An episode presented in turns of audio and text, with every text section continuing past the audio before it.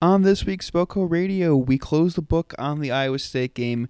We take some stock in the Big Ten with we're buying or selling some different takes, and then we do stock up or stock down on the Iowa Hawkeyes after a quarter of the season. Sit back, relax, and get ready for the boom.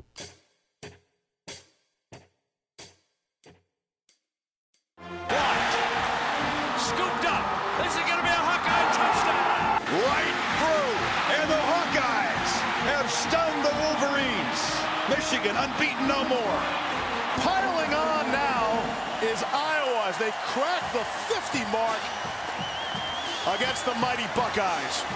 But when his number was called, seven got six.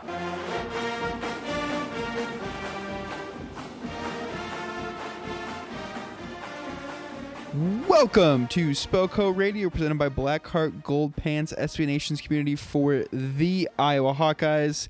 I'm your host, DC. With me, as always, it's Jerry Sherwin. Jer, have you ever been offended by a gas station's tweets? I've been offended by lots and lots of tweets, but never by a gas station. But I don't personally attack gas stations just because they rightfully accuse me of things that I did wrong. I mean, that's fair. Most people are pretty civil and they don't go after gas stations for tweeting about a football game.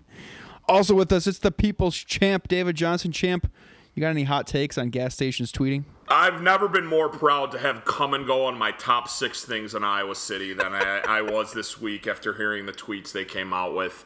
I mean, just ripping Iowa State and good for Kum & Go. It makes me love them even more. I will say, Kum & Go after learning about this, they might might have just jumped into my number one spot. There All you right. go, baby. Jumping that top six. I like it. The, t- the top six. All right, guys, reminder to subscribe to the Blackheart Gold Pants podcast feed wherever you guys get your podcasts. Follow us on Twitter at Shy People's Champ, at Jerry Sherwin, and I'm at Dave Cray. Again, that voicemail line 224 661 0909. I guess all it takes is a little rivalry game to get you guys on the phone lines. Uh, as we, and kind of as I just mentioned, we have voicemails to play this week, so let's get to those right now. Hey, first time caller, long time listener. This is Tad in Chicago. What does Matt Campbell love more than that, uh, Advocare? Losing to the Hawkeyes. Thanks. Hello, fellas. This is TJ from the Quad Cities. What I like most about Iowa's win tonight is the fact that we finally turned heel. And I love it. Watching Ihmir and Geno, and I, I, I can't remember who the, the third guy was, turn to the Iowa State faithful and counting out one, two, three, four, five. Amir Smith, Marset, leading the charge counting one, two, three, four, five on his fingers. Just absolutely electric. Incredible. That's some Ric Flair shit. Loved every second of it. But not only that, also having Tyler Cook right behind the Iowa State bench, giving them the business. Absolutely beautiful. Loved every second of it. So, granted, it was an ugly win. Offense looked like hot garbage at times. But you know what?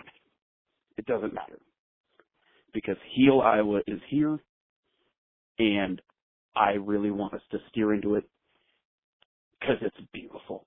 So keep up the good work, fellas. Go Hawks. John from Des Moines. If you want to drive a bus, go to state. If you want to drive a bus, go to state. If you want to drive a bus, if you want to work for us, if you want to drive a bus, go to state. Go Hawks. I can't believe we won that. Jesus fucking Christ. All right, guys, what are your thoughts after our first round of voicemails? Just think, start with you. It's Heel Iowa, the styling, top 25 profiling, harvester riding, hawk flying, state winning, Cyhawk stealing, wheeling dealing, sons of a gun. Let me hear a woo, woo, woo, woo, woo, woo. We are going to fully embrace heel Iowa. Champ, do you have any thoughts on the first round of voicemails that we've I gotten mean, he, this season? he took my Ric Flair woo, but I mean, I just love it. That was just a beautiful voicemail. You gotta love Heel Iowa. He absolutely right, right on with those voicemails. I mean, you gotta love it. Counting out one, two, three, four, five on the sidelines. I was loving it. Tyler Cook just absolutely trolling the shit out of Iowa State fans was also incredible. I mean, you gotta love Tyler in full uni- his own jersey at the game. Also was That's great. the best part. I mean, just trolling the Iowa State fans, taking videos, silence from the crowd. It was so great. I mean, I don't know how you can't love that as a Hawkeye fan. No, it was absolutely great. Imagine being Iowa State fans trying to find ways to be bothered by uh, Tyler Cook wearing his own jersey at the stadium. There's, there's a lot of people on Twitter complaining about that, and which is just it's dumbfounding to me. All right, guys, those were the voicemails. We did not get any outside zone questions, mostly reactions to the game. So I'm gonna steal a question from Twitter from a guy I follow, Hawkeye Kirk, on Twitter, who had a good question after the issue with the Iowa band in Ames this weekend. If Gary Barta decided to refuse to let Iowa return to Ames due to safety issues slash the band being mistreated or abused, do we a extend him forever or b be mad? Champ, why don't you kick things off? Which one would you go? So, if he cancel the cancel the series, which way would you go? So originally, when I thought about this question, I was gonna say be mad, but I, you know what? You gotta stand with the band members. I mean, they were mistreated at in Iowa State. I think we should extend Barta if he decides, hey, we're not going, you know, we're not going to play Little Brother anymore. They mistreated our band. They were disrespectful to the people in our band. So we're not going to go play there anymore. I think that's a, a stand-up move by you know your AD. So I say you got to extend them. I, I would be all for that. I mean, if Iowa State wants to uh, issue a public an apology and do something like that, then that's one thing. But they haven't done that yet, and they were disrespectful to our band. Not only wasn't there a a apology or anything statement like that, they released a joint a joint statement with the University of Iowa today, basically saying, "Hey fans, let's treat everybody better." That basically was the was the premise of the statement. Uh, Jared, what what would you which way would you go with this? So let's kind of break down what Iowa State did this past weekend. They they host game day, right? And that looks great. Correct. And they it's the, the one of their biggest events probably in the history of their football program. But in between all of that, they rumor has it allegedly threw a bottle at the bus, broke a windshield. They allegedly tormented and verbally and I think physically abused our band. They went out on the field, which should have been some sort of penalty, ruined the field easily. That ended up hurting Brock Purdy in the long run. And then on top of all of this, now they're trying to attack one of the best gas stations in their entire state. So this is what Iowa State does when they get to host something. And the number one thing that Barta keeps talking about is player safety, people safety, band safety. His people, he wants to make sure that they're protected. When people come to Iowa City, I'd like to think that they don't get this type of treatment. We act like we've been there before. Iowa State did not. Now, on top of all of that, we get zero recognition for this game. So if Barta cancels this and he does add a Utah or a Virginia Tech or a Mizzou to this and fill in for this spot, I'm extending him forever, and he's he's basically a vampire. So that means for the rest of the time, Gary Barta is going to be our AD. I mean, and let's let's kind of be fair a little bit here. I'm sure things happen to Iowa State fans, Iowa State band, whatever, when they come to Iowa City. I'm sure things aren't great, but I don't think the things that are allegedly happened to Iowa's band to that level is what happened, what could have happened in in Iowa City in, in the past. Sure, I'm sure there's there there's people that verbally abuse the band, but you know who has the thickest skin of all people? Band, people, because they get made fun of from an early age all the way through until they're done playing band. Like, come on. It's very true. It's very true.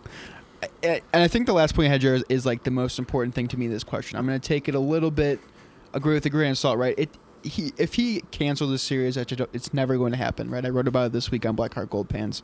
There, this series will, will never go away for as long as Gary Barta's around. This this series is staying around. But if for some It's reason something now. happened where, I don't think it's as close as you think. Uh, if something were to happen where they cancel this, it all depends on who replaces Iowa State on the schedule year in and year out. That's the only way that this is worth a damn, right? If it be, gets replaced with another MAC team or a Sun Belt team or another team from a Group of Five conference that doesn't really do anything, doesn't move the needle, then what are we doing here, right? That's what I wrote about this week. This series, this was the the most hyped, the most important, the biggest Cyhawk game in the history of this rivalry. Iowa wins, and no, it's like a tree fell in the forest. Nobody, nobody heard it. Nobody made a deal with it. And to me, that it's bigger than this band issue. It's bigger than it's. It's more of a conversation of where does Gary Barta, where does Kirk Ferentz want this program to be nationally? Do they want to be nationally relevant, or do they want to only focus on Big Ten titles? And if, if your answer is Big Ten titles, great. But you know what? Some some people in the fan base view and have and hold what this program could be in a much higher standard. And I'm so glad you brought this up because I did a little research today, knowing that this topic was going to get brought up, and I looked at every single non-conference game for the, for the Big Ten, minus like Indiana, because who really cares at this point? So no one. Yeah, I'm out on Indiana, by the way, champ. So you can be happy about that. Um, About time. So you look at the non-conference slate for every single Big Ten contender. Let's say the one, the teams that are going to go to a bowl game. You look at those teams that they've beat and or have left on the schedule. When it all comes down to it, if Michigan somehow finds a way to beat Notre Dame, that will be the best win that we've had out of non-conference for the, for the Big Ten. The second best win is going to be Iowa State. The rest of the non-conference for the Big Ten is utter trash. Now there were some games on there, but they were losses. Like Colorado, that is a loss that we we, we now have. Um, I'm, I'm trying to think what else we have. Arizona State to Michigan State. this week, Stanford, loss. another loss. TCU. TCU, exactly. So at this point, this Iowa State is the best non-conference win the Big Ten has.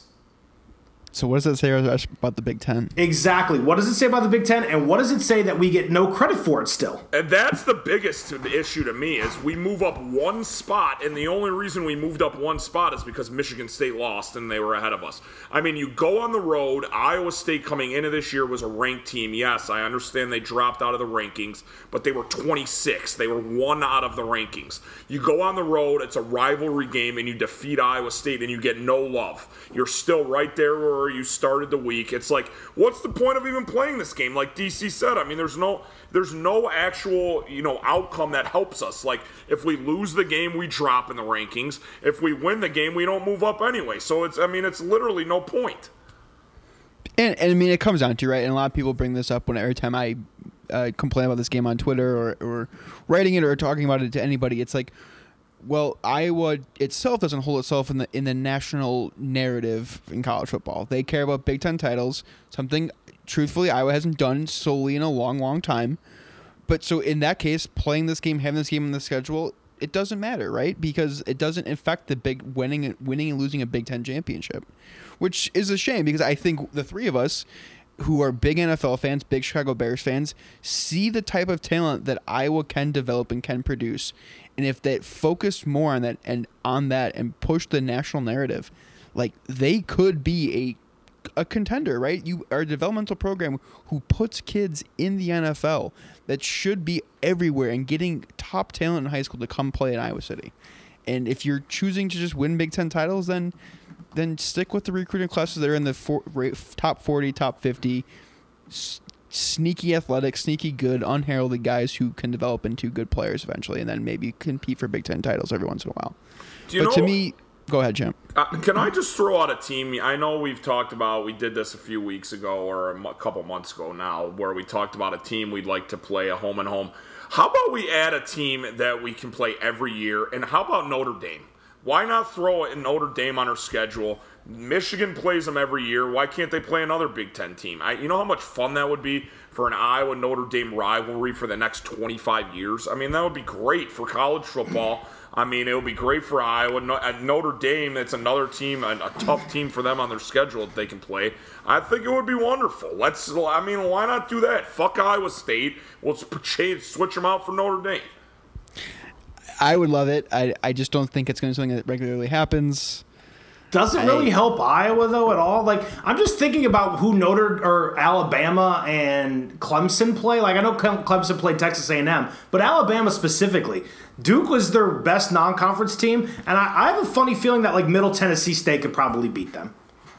Well, I think the difference there is Alabama's done it. Alabama, Alabama's proved Yeah. it, and I think Nick Saban said it also repeatedly. He's like, find somebody that wants to come that wants to play us in the non-conference, right? Because most of the time, especially there's some crazy set out there of Alabama in, in season opening games. They just they roll right. They're, And, they have and isn't isn't Alabama playing Wisconsin in the next few years? Isn't that? I'm uh, talking about this home home? season, but yes, they did schedule that. I mean, so yeah, that's I mean that's going to be great for both programs. That's a two-year commitment for both of those teams. They've played.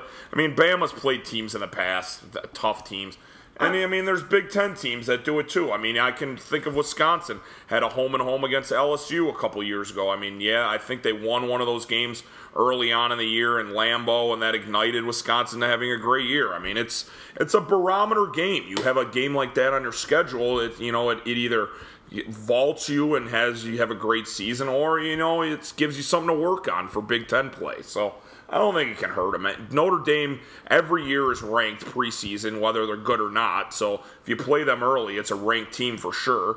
And most of the time, they're in the top ten. At least the last ten years, they have been. What What's going to be interesting to me is that final week of the season when Florida destroys Florida State.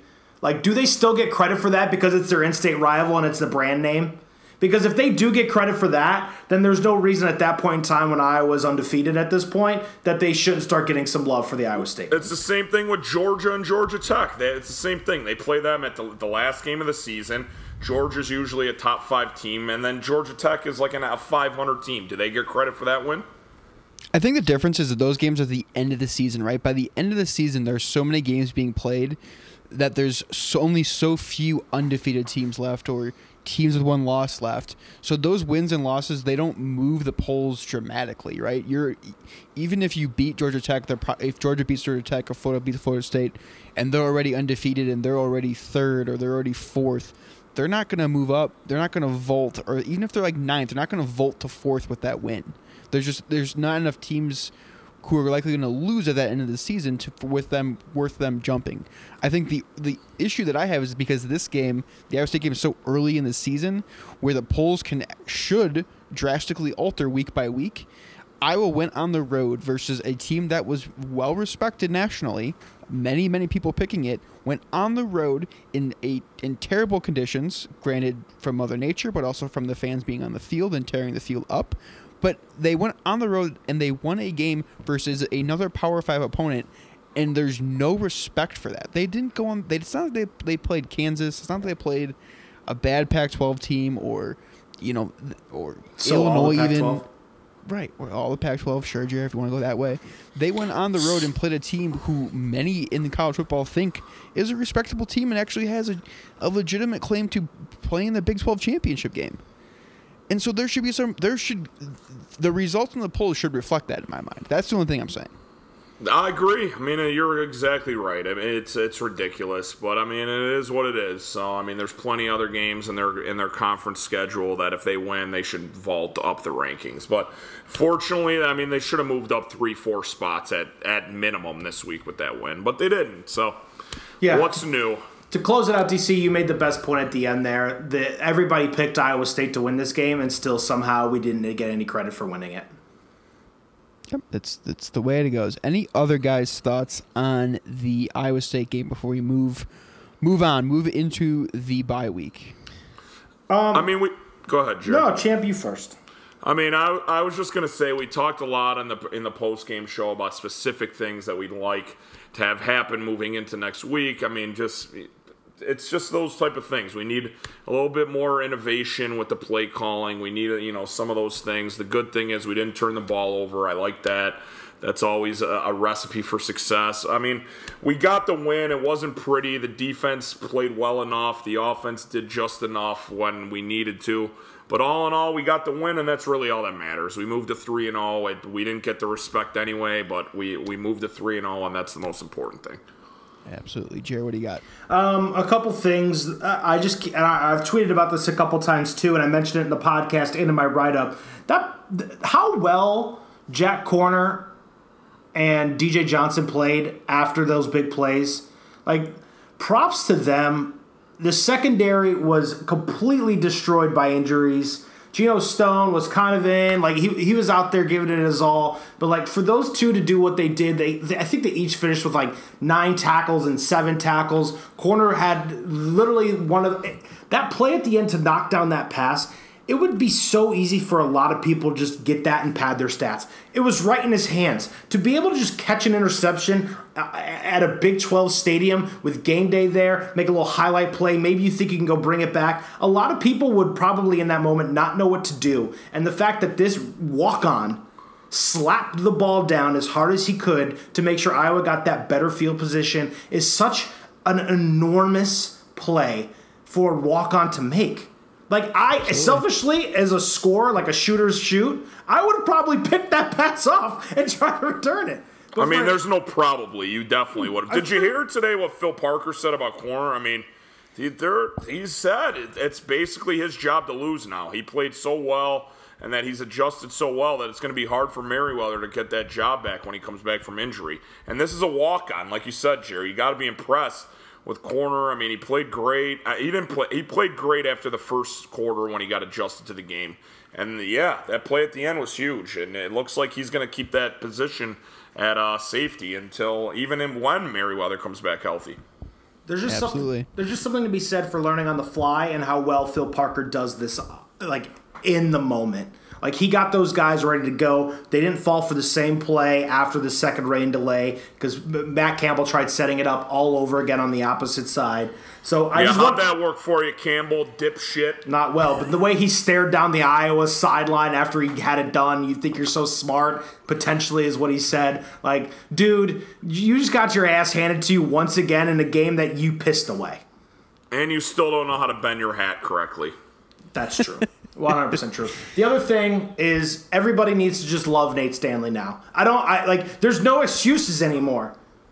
There's no excuses. Champ, you have to love Nate Stanley.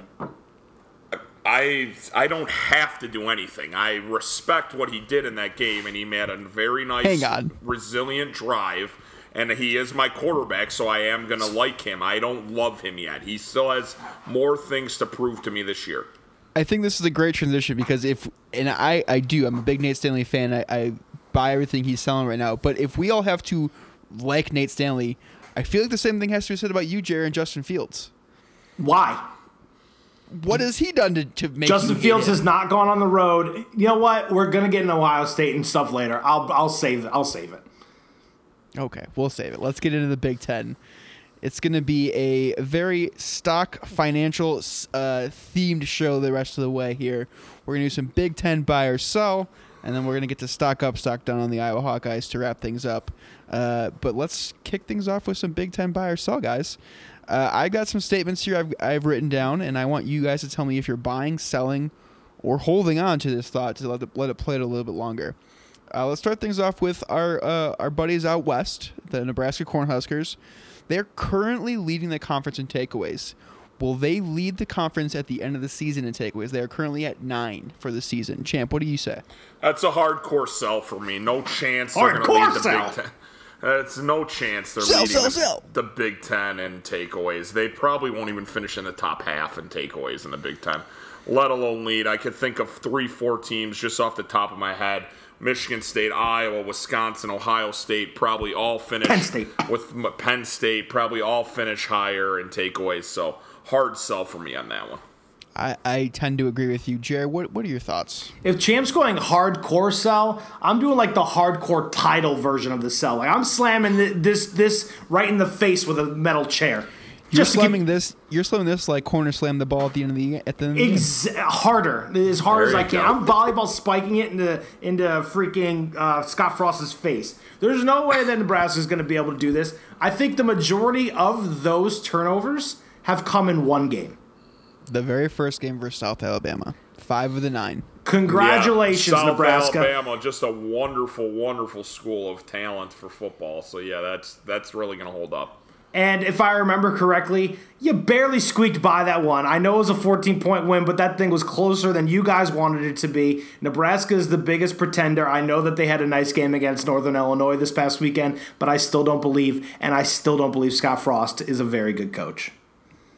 I agree with everything right there. I think one of the pieces to kind of say is turnover luck is turnover luck, but bad teams tend to turn the ball over more.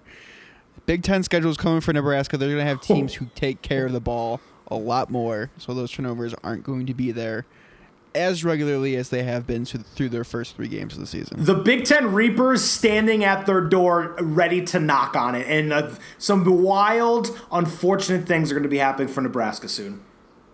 Yes, sir. All right, next up, it's Jared's boy, Justin Fields. He will finish the season as a Heisman finalist this season. Jared, we'll let Champ start this way. Get Champ's thoughts out of the way so, Jared, you can kind of explain to us why you probably are selling this. Champ, go ahead. I mean, I early in the season, before the season even started, I said that he was going to be a, fi- a Heisman finalist and the best player quarterback in the Big Ten. He's proving just that. I don't know how you could possibly sell this. I'm buying this for sure. He's one of the best players in the nation, and he's only started three games. He's only going to continue to get better. Justin Fields has everything you want in a quarterback. He can run, he can pass, he's accurate, he's got a big arm. I mean, literally everything you can ask for in a quarterback is Justin Fields. I think him, I think we're going to have two Heisman finalists in the Big Ten with Justin Fields and Jonathan Taylor. I agree with you, Champ. And the other thing you didn't mention is because he plays quarterback and he is surrounded by elite talent, it's going. He's going to be the guy representing Ohio State, but he's going to be helped out tremendously by all the talent that he has surrounding around him. So I'm buying that as well.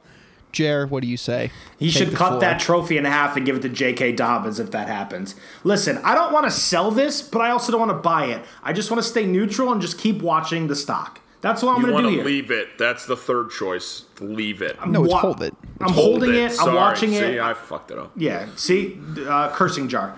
Um, so here's the thing about Justin Fields in this Indiana game, and not even just the Indiana game. Him so far this season, the dude has yet to throw an important pass in a one-score game.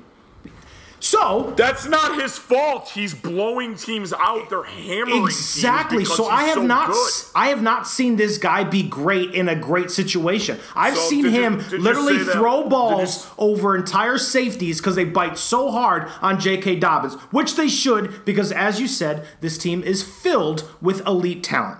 I understand that Justin Fields is a good talent. I understand the athletic ability. He does have a big arm. I think he can make all the throws. I do believe that. But for everybody to be blowing so much Heisman smoke up this freshman's ass when he hasn't thrown an important pass yet, I think is overblown. So, yes, I'm going to watch this stock, but I do think this kid is going to be a good player. But but and to echo what Champ's saying, where truthfully, where is he going to have to make a big time throw in a one score game? Like it's not I think Ohio State's so talented that I don't there's not really a game to me that's gonna be like games in the line, I need Justin Fields to kind of step up and show make that one throw. Like where is that game for, for you, Jer? I mean, they have they have. There's a gauntlet here coming up with Michigan State, Northwestern, Wisconsin, and then they have to play Penn State and Michigan back to back. Like those are good defenses that he's going to have to go up Did against. you just say Michigan State and Northwestern is a gauntlet? Two of those three teams. Did you watch Michigan State this weekend? That offense is pathetic. What does it have to do with the offense? I'm talking about the direct team he's going to be playing up against is that defense on Michigan State, which you just said earlier is is mm-hmm. still good. Michigan State's defense is good, but I don't think Justin Fields is going to be scared of Northwestern's defense at all, and I don't even think he's going to be scared of Michigan State's defense. But that wasn't the question. The question was when was when is a game going to be close when he has to make a play? Ohio State's loaded defensively.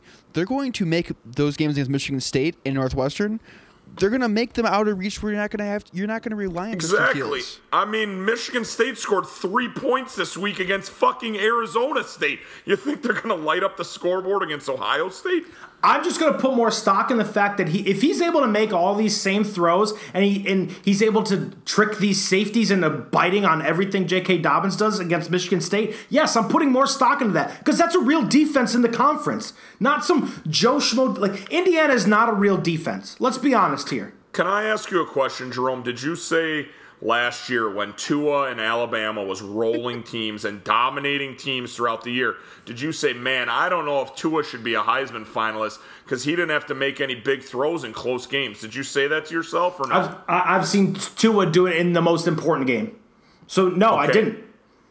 oh, but I've seen it You before. saw, you saw him come in at halftime of a national championship and do it. But this last year was his first full season of playing, and he was an easy. He should have won the Heisman, and he was a Heisman finalist when he blew teams out in many games he didn't even play in the fourth quarter. It's the same thing with Justin Fields. That just So goes I- to show I- you two things. One, Alabama's schedule is weak as weak as fuck. So I'll get the, get the cursing jar out on jar. that one. Yeah, cursing jar. And two, it just shows once again that if you come in to a national title game, that is the most important throw you will ever ever have. So yeah, I've seen it with Tua. Justin Fields has come in and played FAU, Cincinnati, and Indiana, and he's going to play Miami of Ohio. Then he's going to play the shitty ass Nebraska team, which I was very wrong about. I will admit that. Michigan State, Northwestern, Wisconsin, and then Penn State, Michigan. Those are going to be the games that I'm really going to judge this kid on. And then every game after that, if they make it to the playoff.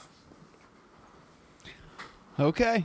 I guess you won't. You don't extrapolate talent. Uh, give an opponent across what it could be for a full season. First of I all, mean, let's, it's Actually, I gotta give Jerome at least some credit. At least he he admitted that he's in, coming around a little bit on Justin Fields. I mean, that's a step in the right direction. I mean, the, the statements he's been making about him the first couple weeks have been absolutely absurd. I mean, I just don't think he's made all these really impressive throws when they've been wide open. Don't even Nate Stanley me. We don't even. Okay, But Go ahead, I'm not DC. saying Nate Stanley's going to win the Heisman. You guys are.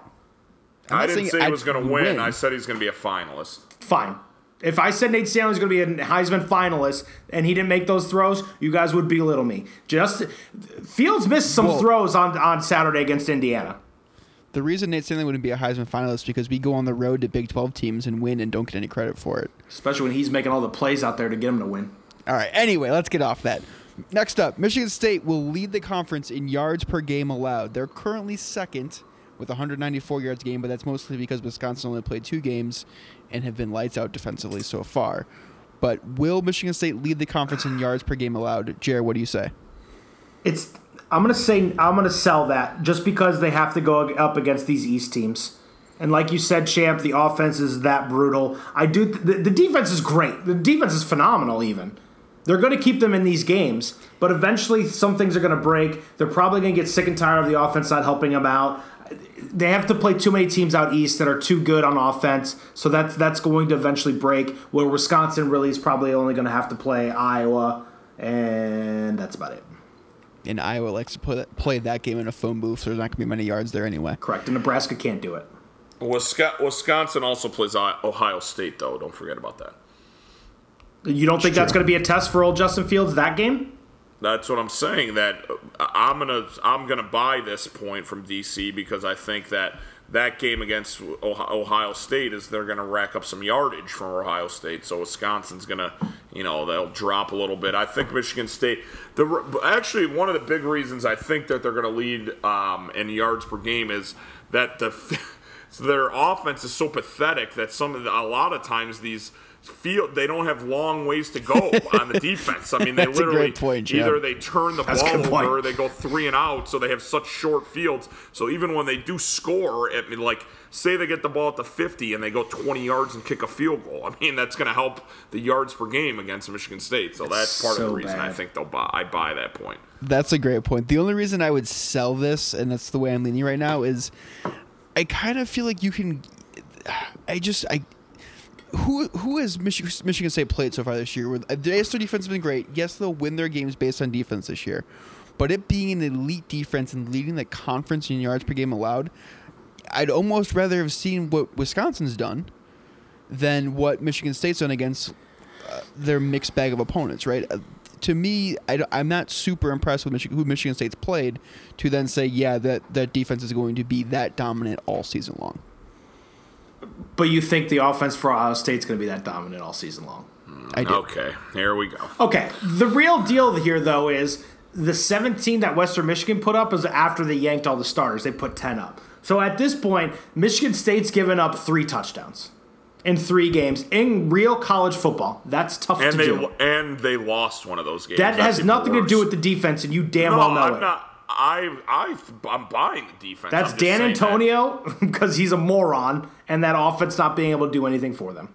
Can we br- I know this is not uh, kind of off topic, but I'm not really because it's Michigan State. Can we briefly discuss what the hell D'Antoni was doing at the end of that game? Running the field goal kicker onto the field instead of literally just calling a timeout or spiking the ball and, having him leisurely come on and kick the field goal. They run him onto the field with 15 seconds left and then get a too many men on the field penalty and then get moved back and then miss the game winning field He goal. just wa- Absolutely horrid. He just watched Brian Ferentz the week before botch timeouts and said, "Hold my beer."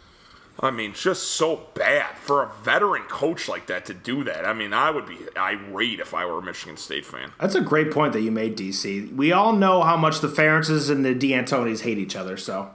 Guys, it's D'Antonios, by the way, not D'Antoni. You're thinking you have your NBA brain hat on. I think I said D'Antonio the first time, didn't I? you did, and so did Champ. And then you guys both went back to D'Antoni. So you guys, neither of you guys. We are big Rockets guys. I do, I do like the Rockets, the beard. I mean, they get me excited. Now they got Russ. I mean, All right, this is not an NBA podcast. Next up, Jonathan Jonathan Taylor will lead the league in rushing. Buy or sell, Jer. Go for it. You only did this because I've gotten I fell in love with Anthony McFarland this weekend. Then he got stuffed like 18,000 times at the one yard line. Then I fall in love with J.K. Dobbins because he's the actual one that had to hold the brunt of the weight for Ohio State on Saturday against Indiana. You know that I enjoy watching the Penn State running backs. They got four of them. But yes, means- Jonathan Taylor is still they- the best player in the league right now. So yes, I'm buying all of that. I can't believe you just mentioned. You tweeted it too. I should have called you out on it. That you even mentioned Anthony McFarland's name in the same fucking breath as Jonathan Taylor. It's disrespectful to Jonathan Taylor. He's the best back not only in the Big Ten but in the entire country. I buy that 100%. That's the biggest buy I can ever think of with these questions that you're going to propose. Amazon or Jonathan Taylor? Who you buying? But give me an Amazon version of the Jonathan Taylor. I, I love Jonathan Taylor. He's a beast. Jonathan Taylor is the Amazon of running backs. Exactly. By the you way. I said if it wasn't for Jonathan Taylor and J.K. Dobbins, Anthony McFarland would probably be the best back in the Big Ten. So it's not like I said something outrageous. I just think he I mean- deserves more credit. He's a very good running back. he's fine. He's an, a good, above average running back. Jonathan Taylor is a superstar. You're so absurd. Okay. He is. I, I agree with both. I, I'm taking Jonathan Taylor to, to lead the league in rushing because I believe in Justin Fields. So I think J.K. Dobbins will not be leading the league in rushing. Uh, all right, next up. This is a little bit of a weird one, but Minnesota will be undefeated heading into their game against Penn State. So they have, before we make you guys make your picks, they have Purdue, Illinois, Nebraska, Rutgers, and Maryland on their schedule before they play Penn State. They are currently 3 0. I said last week that they are the fakest 3 0 team, fakest undefeated team in the in college football. But will they be undefeated going to the end against Penn State? Jared, why don't you kick things off? So Purdue, I'm pretty sure gave up like 300 yards on the ground against TCU. So I'll Yep. check on that one because we already talked about what Minnesota likes to do. Lovie's probably going to piss that one away too. They play Nebraska at home. And I think Nebraska's susceptible to giving up a lot of rushing yards right now. Rutgers, we ran all over. That Maryland game's going to be tricky, but it's at home too. I'm going to buy this. I'm going to buy this stock from you, DC. I do. You know what this is? This Minnesota team is very much so like those Iowa teams that kind of just keep skating by somehow. They just keep winning, and you're like, how the hell they keep doing this? They're the cardiac kids. I'm going to buy this from you. Champ, what do you say? I, I mean, yes, when you look at those games, you think it's a realistic possibility, but there is no way I can say Minnesota is going to be an 8 0 team. I just can't do it. They're going to lose one of those games. I think it's going to be at Purdue. I think Purdue is going to score a ton of points, and I don't think Michigan or Minnesota is going to be able to. uh, They'll run the ball, but I don't think they're going to be able to score as, mu- as many points as they're going to need to at at Purdue. That's going to be a big game for Purdue. Um, yeah, I I just can't see them. Is Sindelar playing this weekend? Well, it's next weekend. Oh, next weekend. Have- Oh, so he'll probably be week, fine by then. He'll be he'll be back by then, I'm sure. Yeah, I- I'm with you on that. I'm selling this as well because I just don't believe in Minnesota. I, there's no way you can win those three games that they've won by the slimmest of margins and think that they're going to go through a Big Ten schedule and win win those games at the rest of the year. What do you got, Jer? How do you beat a team like Purdue? Keep the quarterback off the field by running the ball. exactly. The the funniest thing would be is it would be so Minnesota to run this table to be eight 0 and then their last four games. That's what I was up. Penn State at Iowa at Northwestern first Wisconsin. They literally could be eight 0 and then lose their last four games and finish eight and four. What's more likely is that they're undefeated going to Penn State, or that they lose, or I guess, or they go zero and four down the stretch. Uh, I think it's more likely that they go 0 4 down the stretch, to be honest, with those four games. I mean, they're not beating Penn State. At Iowa is going to be a loss. At Northwestern is going to be a loss. And then Wisconsin, that game very well could be a big, huge game for Wisconsin at home. Could be a possibility if they win that game, they go to the Big Ten championship. So I don't see them going to Wisconsin and winning that. So I see 0 4 is more likely. All right. Last one up. Michigan will still be ranked in the top 15 before their game against Notre Dame. Champ, Seven. what do you say? That's a tough one. Michigan. So they play Notre Dame next week, right? Uh, I think it's Two weeks. Two it might weeks. be two weeks. Uh, I mean, they play Rutgers this No, week. there it's for a while. I'll tell you right now. sorry. Yeah, yeah, it's a Oh, yeah, it's a ways October away. 26th. Sorry. So yeah, it's it's in four weeks. Yeah, no.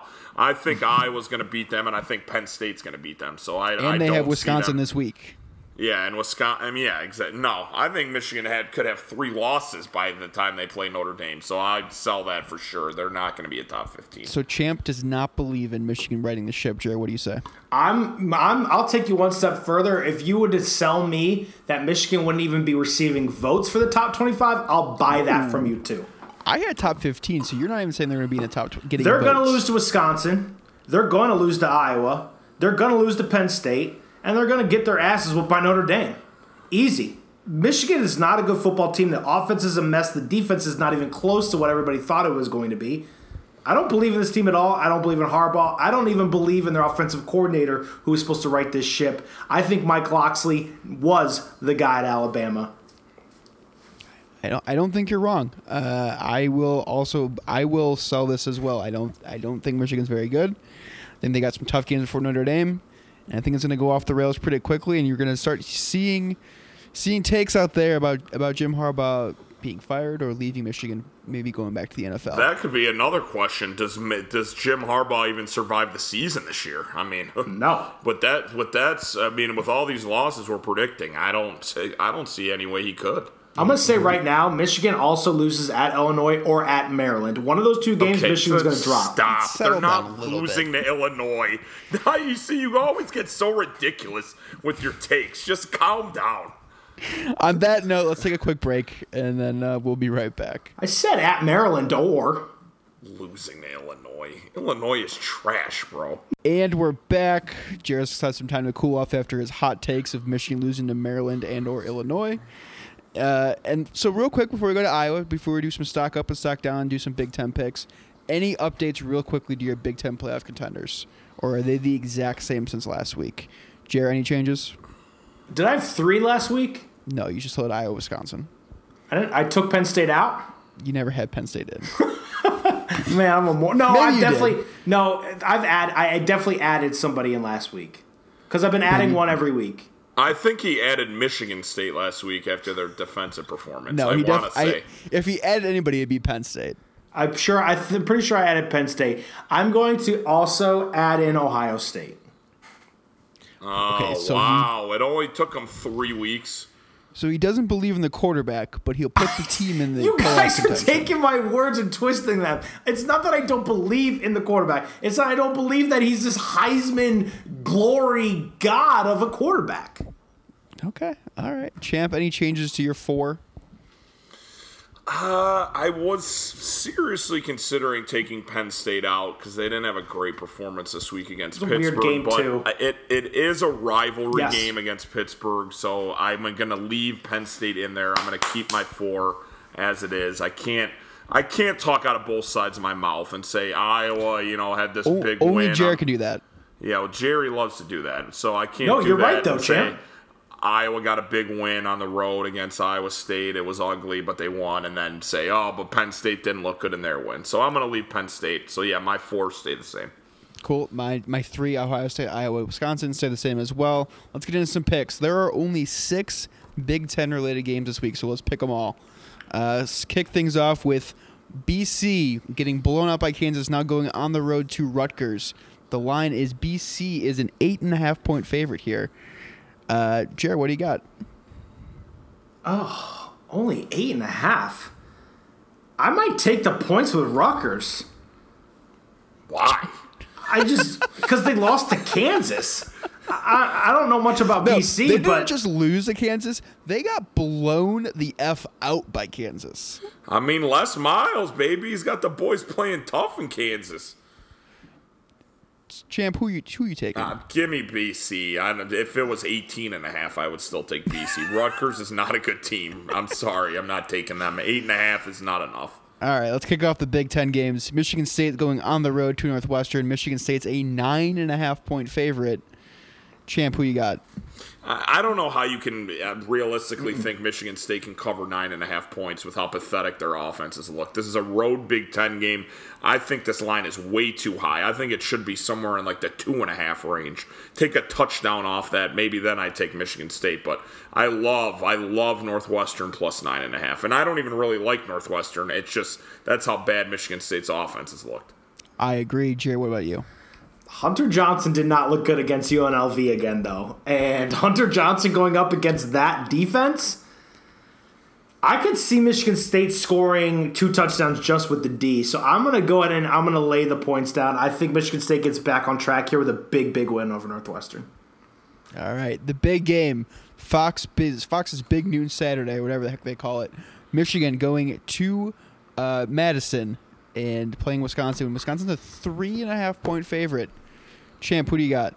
I love Wisconsin here. I think they're going to win by double digits. I think they're going to run all over Michigan. And I think Wisconsin's defense is going to do a, a good job handling the Michigan offense. So I would take three and a half seems low to me. I think the this line and the Northwestern Michigan State line should be swapped. I think that's uh, more realistic. So three and a half is not enough points. I would definitely take Wisconsin. I'm with you as well. Uh, Jerry, what about you? Champ took the words literally right out of my mouth. I was going to say, if you switch those lines, I'm all for both. Give me Wisconsin. Michigan is the biggest pretender in the conference right now, and I still think Maryland is probably in that picture too. Jerry, you know you can you can do your little tease that you like to do. You can tease some points, and then they, those lines could be switched. That's like a six point teaser right there. Probably will. That's a good idea. Yeah, there you go. I got you, baby. UConn going to Bloomington to play Indiana. Indiana is a 27 and a half point favorite versus UConn. Jer, Jer, who are you taking this game? Congrats, Indiana. I guess I'm taking you. You guys look like dog shit on Saturday. I'm taking IU. Keep it in the family. All, all my family went there, so we'll go with IU. Champ, what about you? I mean, you know what's funny about this line is that uh, Jerry was touting Brandon Peters in Illinois that barely beat UConn by three points a couple weeks ago, and now UConn is 27 point dogs to an Indiana team that actually was destroyed last week. So give me UConn. I mean, at, at 27 seems way too high to me. Indiana's not very good, so give me the 27. Champ, do you think Jerry's the only person in the country that's standing for Brandon Peters and hating on Justin Fields? I, he he honestly is. I mean, all I read, hate him. all I read on Twitter is every all the Illinois fans that I follow are just wanting Isaiah Williams in there. They're sick of Brandon Peters. Yet Jerry's standing on a chair in the middle of the room screaming for Brandon Peters. All right, next up, Miami, Ohio going to uh, Columbus to play Ohio State. Ohio State's a 39 point favorite. Chair, what's your boy going to do this week? We saw this dude. We saw this team up close. Ohio State's going to smoke this team. J.K. Dobbins probably adds another 200 yards to his 400 and some already that he's got for the season. I'll take Ohio State and laying the points. Champ, what about you? I actually think Miami, Ohio can cover the 39. I, I, I, you know, they played pretty well against Iowa for a lot of that game. They kept it kind of close. I think they can keep it within 39. I mean, literally, you only have to lose by five touchdowns and a field goal, and you still cover. So. Yeah, I'm with you. 39 is a lot of points to lose by, so I'm going to take Miami Ohio to. I'll take those points. Last up, Nebraska and Illinois. Nebraska's a 13 and a half point favorite on the road. Champ, who do you got? This is the game where Isaiah Williams is finally going to get some playing time. So give me Illinois plus the 13 and a half at home. I think they keep this game closer. I think Isaiah finally gets on the field to a raucous ovation from the 3,000 people that will be at Memorial Stadium watching the Illinois game. And yeah, I think they're going to keep they're going to lose, but I think they keep it close. Jerry, what do you say? Outside of Tanner Morgan, these are the two most sacked quarterbacks in the Big Ten. So count these two definitely getting smashed together this weekend. I do believe in Brandon Peters. I'm going to take Illinois and the points. I'm going to take Illinois and the points as well. All right, those are our picks for this week. Not many Big Ten games to keep an eye on, so you should be able to uh, keep tabs on all our picks uh, all Saturday long. Let's go to Iowa. A lot of, lot of bye weeks this week, lots, surprisingly. Lots and lots of teams are off this week. Let's go to the Hawkeyes. We are a quarter of the way through the season now, so it's a figure it's a great time to do some stock up and some stock down. This is going to be completely free, completely up to you guys. Let's start out with some stock ups. The floor is yours. Wherever you guys want to go with it. Who do you see trending upwards after a quarter of the season, Jared? Let's start with you. Uh, stock way, way, way up. Uh, Sargent, my boy.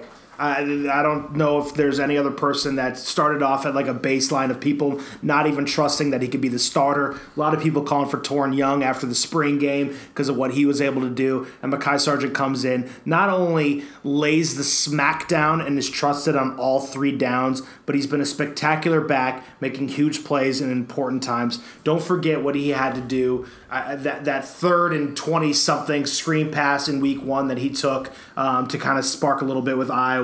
Um, there's been so many plays for Stanley that he's delivered great passes where Mekhi stepped in and taken on a blitz. So I think stock way way up is my boy Mekhi Sargent.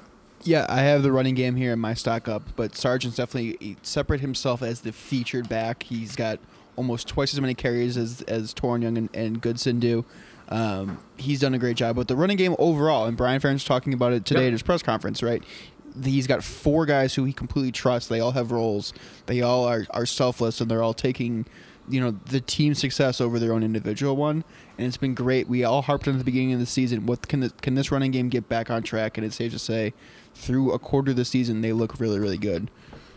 Yeah, I I mean to go along with the running game, my one of my stock ups was is it's it's a an idea and it's Brian Ferentz' commitment to the running game. That's a stock up for me because that's something we talked about that they needed to do coming into the season and through these first 3 games that's exactly what he's done. He's rotated the backs beautifully. Yes, Mekhi Sargent has gotten the majority of the workload, but he's keeping them fresh with bringing in all these other players, you know, Toren Young, Goodson, even IKM got some playing time last game.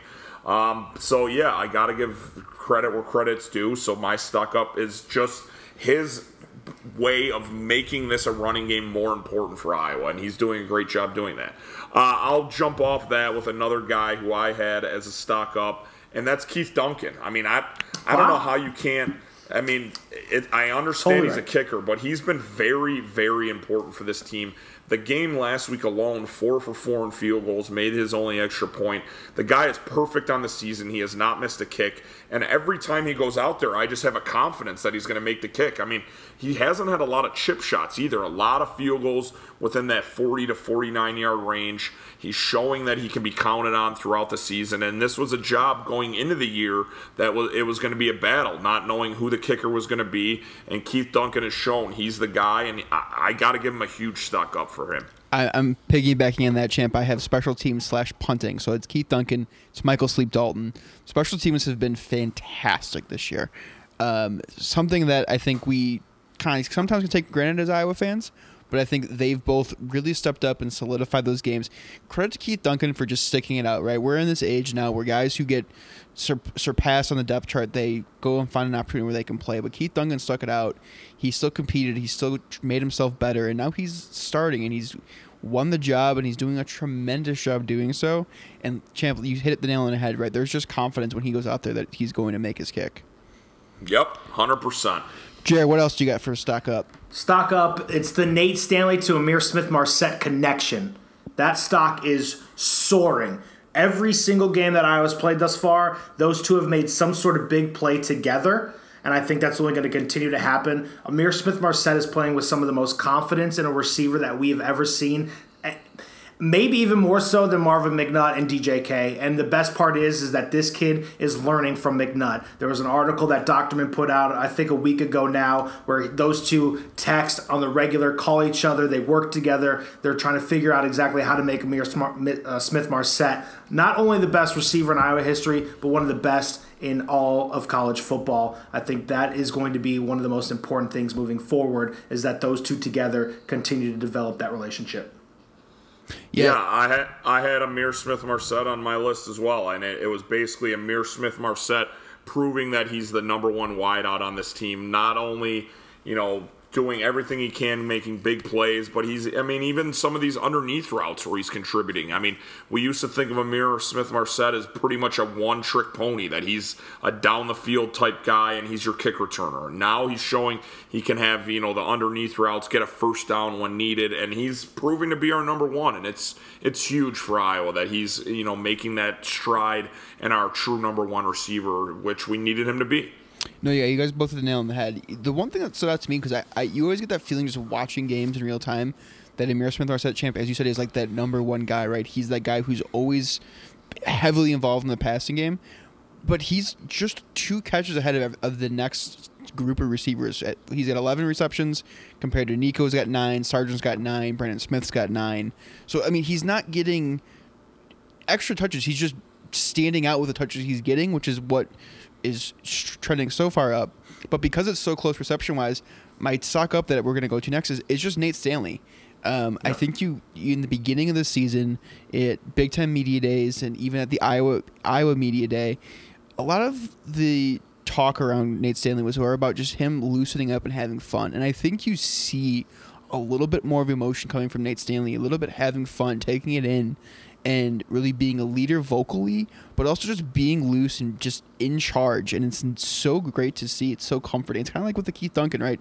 You get him on the field, he's gonna he's not going to cost you a a possession. He's gonna do the right thing with the football nine times out of ten, and that's what I wanted in my quarterback. Nate Stanley has been do, been, been tremendous through a quarter of the season, and it's been I think he deserves more credit than what he is getting. Yeah, I agree. I, and I one one more guy on my list that I had at stock up is Michael Ojemudia. I think he's been absolutely exceptional in the secondary. I mean, he pretty much last game against Iowa State, they didn't even throw to his side of the field. That's how effective he was.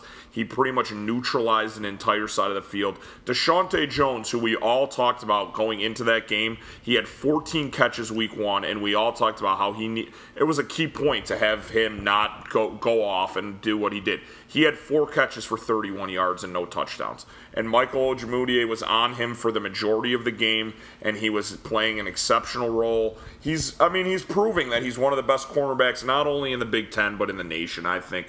I think he's going to go right along that line of you know the Josh Jackson, Desmond King, the line of great corners Iowa's had. That's going to end up getting drafted. I don't think he's long for Iowa City. I think he's going to. I believe he's only a junior but I think he's this is going to be his last year at Iowa City. He's going to be drafted, you know, second, first, second round maybe. He's showing everything that you need to do to get drafted in the NFL. He's got the size and he's showing on the field. What? Wait, wait. What's that? I know you called it preseason. I'll give you some love. Another NFL prospect coming yes, into the top two rounds for the Iowa Hawkeyes. Not so crazy anymore, is it? Nope, it isn't. I still I still think it's a little crazy. Just from traditionally where NFL teams take players from Iowa. But doesn't mean he's not talented, just means that NFL teams tend to value athleticism. Well, that's true. Desmond King was a fifth round pick, so one thing I'll, I'll, I'll do with my stock up, and it kind of it can be piggyback off of Ojemudia. It's it's the depth. I think we've, for better or for worse, Iowa's been forced to uh, build its depth pretty quickly here and through a quarter of the season. There's been some injuries that had happened in the secondary, on the offensive line. We've gotten a lot of guys, a lot of young guys, really good, really valuable experience, and they've responded really well. Even someone like Goodson coming in as a freshman in a crowded running back room, coming in, making plays, standing out. And this is huge early in the season as you get longer as you get longer in the season, guys get hurt, guys get more banged up. Having that trust to, for the coaching staff to put these younger guys in, it's it's a huge, huge. It's something you don't necessarily want, but it's nice to be able to have that luxury with if it comes down to it at the end of the year. And that's why uh, one of the biggest stock ups in general is Iowa's recruiting. Because they're able to put these guys in these situations and trust the fact that they're going to go out there and be able to make plays. They might have to learn on the job, but they're going to make plays. And the fact that Iowa has these type of kids coming in the program and continuously flowing in now, that's a huge, huge deal. It is ginormous. I have one more stock up. Do you, how many? Do you guys have any more? I, I was going to turn to my stock down, so go ahead, DC. Same. I want I wanted to give some sh- a credit shout out to the linebackers as a whole. The linebackers have been amazing. They've been so unheralded. You get the you get the Phil Parker, the secondary. You got AJ Epenesa on the defensive line with Chauncey Golston, and all those guys getting getting pressure. I think the linebacker core has been really unheralded. Right? They even were down one. Right? They, all the cash talk for all that time, mm-hmm. They- but they've stepped up and they have just been probably the most, especially with all the injuries in the secondary. They've they've stepped up and it's made a, tremendous impact. There's been not much of a pass rush. We've had tons of injuries in the secondary. These guys have just come in and made plays and really settled the defense down when when needed. Yeah, they. I mean, they had to not only make plays on running backs last game, but they were in coverage for most of that game. I mean, Iowa State for the majority of that game had three and four wide receivers out there. Our cash position was starting at the opposite corner, so both of those linebackers were having to guard these wide receivers, and they did a pretty effective job. They weren't amazing, but they did pretty damn good. Absolutely. All right, let's let's shift the stock down. I don't have very many of these because I think three and zero things are things are going pretty well so far. But champ, why don't you kick things off with the stock down? I honestly, I only had one. I mean, I have a couple units that maybe can get better, but I, I mean, my only stock down that I have right now are the Iowa tight ends. I mean, I, I don't think they're living up to tight end U right now. They're not performing. I said beginning of the year that this is going to be a group that isn't going to be great, but they've actually done worse than what I thought they'd do. I mean, they they're really just not uh, uh, for the games. They're really just not getting open. I mean that we're used to Iowa being, you know, able to throw to their tight end underneath. He's always open, but they're just not. I mean, Wieting and Beyer. I mean, they're it's just, they're just not getting it done, and they need to get better because Nate likes throwing to his tight ends. He likes to be able to dump off underneath, and they need to improve. So right now, they're my only. That's the only you know unit I had on my list of stock down. I will say that Brian Ferentz today on, on Wednesday on got in front of the media and basically he was asked about the tight ends and he basically said, "Hey, listen, you know we got so much talent at running back at wide receiver. Those are the those are the position groups we're focusing on getting getting the ball to. You know, Nate and Beyer, they have their roles, they're, and they're playing their roles exceptionally well. They're contributing to the team and doing what they, what they're being asked to do. So I don't think it's so much as them not making plays and not stepping up. I think that they're being asked to do something that we haven't asked an Iowa tight end to do in a few years because they don't they aren't Noah Fant and T.J. Hockenson. I think those are the big things. I agree. I agree with that wholeheartedly. Ch- I mean, it's I agree, champ, that the stock is down, but I No, think I it's definitely game too. plan part of it. Yeah, no, I agree with you too, champ. I'm just saying, like, I see why it's that way, and it Yeah. makes sense, right? It makes all the sense in the world. Um, Jared, what about you? What, do you, what stock down do you have? So I have one and a half basically. My the real one is the defensive line.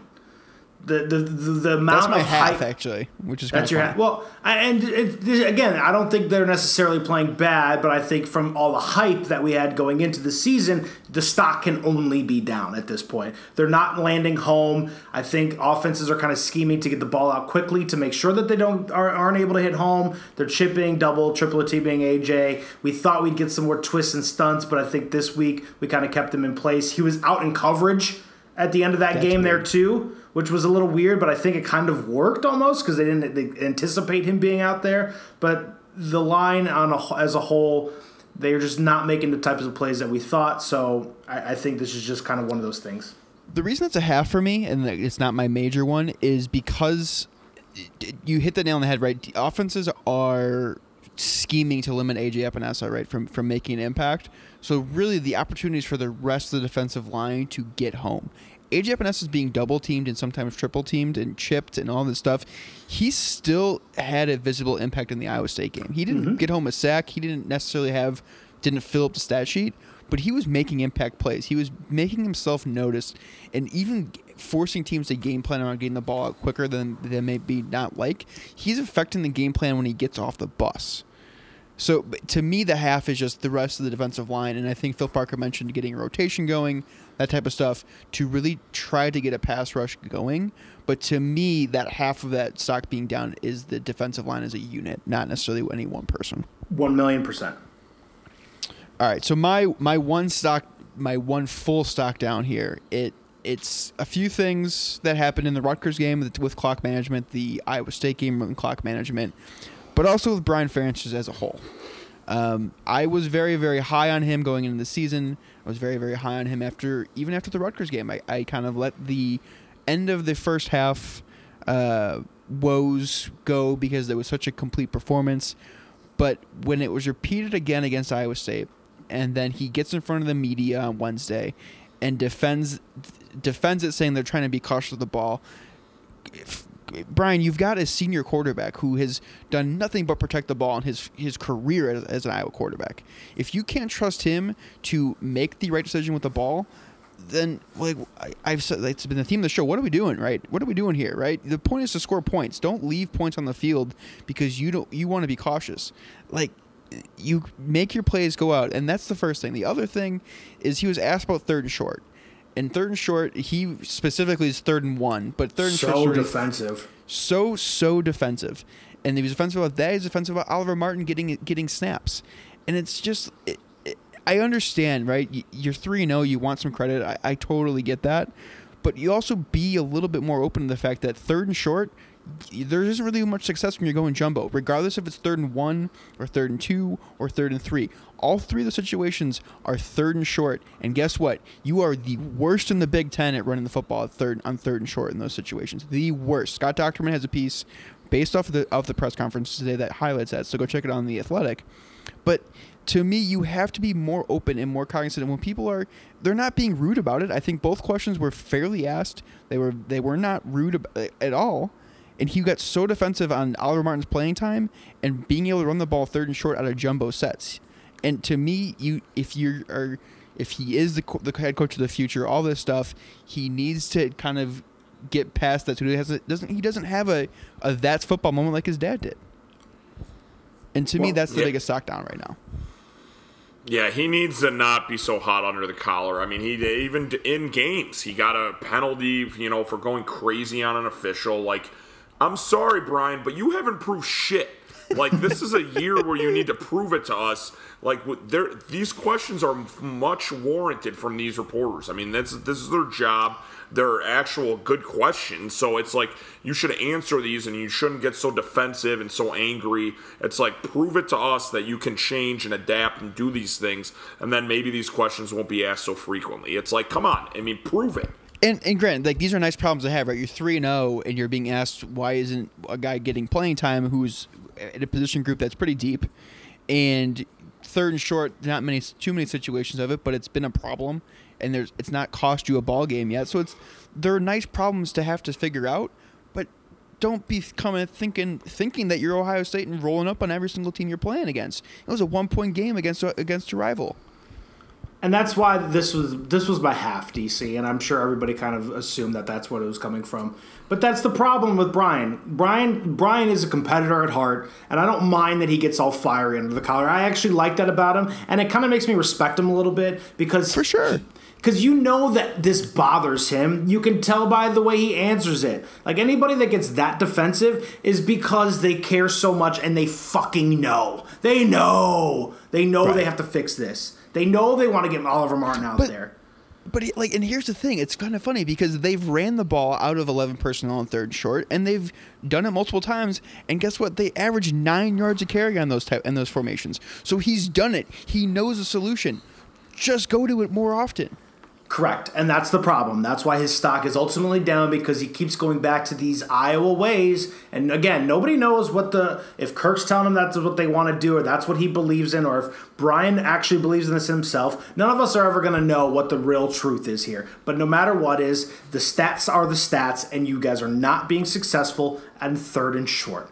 And how do you win football games? Turnovers and converting on third downs to extend drives and keep the ball. And if Iowa's going to think they're going to be able to continue to do this in Big Ten play or go and play at Wisconsin and do this, it's not going to happen for them. Scott Scott Dochterman and the Athletic, he literally he had the stats pulled. Iowa on third and short, so three yards and less, they average one point five yards per carry. Ugly. In Big Ten play, it's by Hideous. far the worst, the worst in the Big Ten by far. What I want to see from them, and I, oh god, it was Penn State that ran it this weekend. They had a jumbo set. They faked the the play action. The receiver like jumped over the line like a Wager bomb, and then the tight end who sold a block was just streaking down the seam wide open. One time Iowa do that, just once. Um, Jer, yeah, they did do that last year versus Penn State, and Nate Stanley overthrew the tight end. Yeah, we were at that game, bro. You don't remember that? And and and to make matters worse, worse, Brian Ferentz mentioned that in his press conference today. Oh God, that means we're on the same page. Ugh, I know too much about Iowa. All right. On that note, it's probably a good time to wrap things up here. It's getting late here Wednesday night. Guys, any other final thoughts before we uh, close up shop this week? J- Just get healthy, boys. This is a big week. Enjoy your bye week. Get healthy. Get ready for Big Ten. I know we have one more game, but get Middle Tennessee should be a nice win. Get ready for Big get Ten ready play. for Big Ten play. Exactly. Jer, anything else? Oh, that's it. Let's just get healthy, boys. All right. Get healthy, boys. We'll talk to you guys again next week. Go Hawks. Trick or treat, Iowa City. If you don't love it, leave it. USA, number one.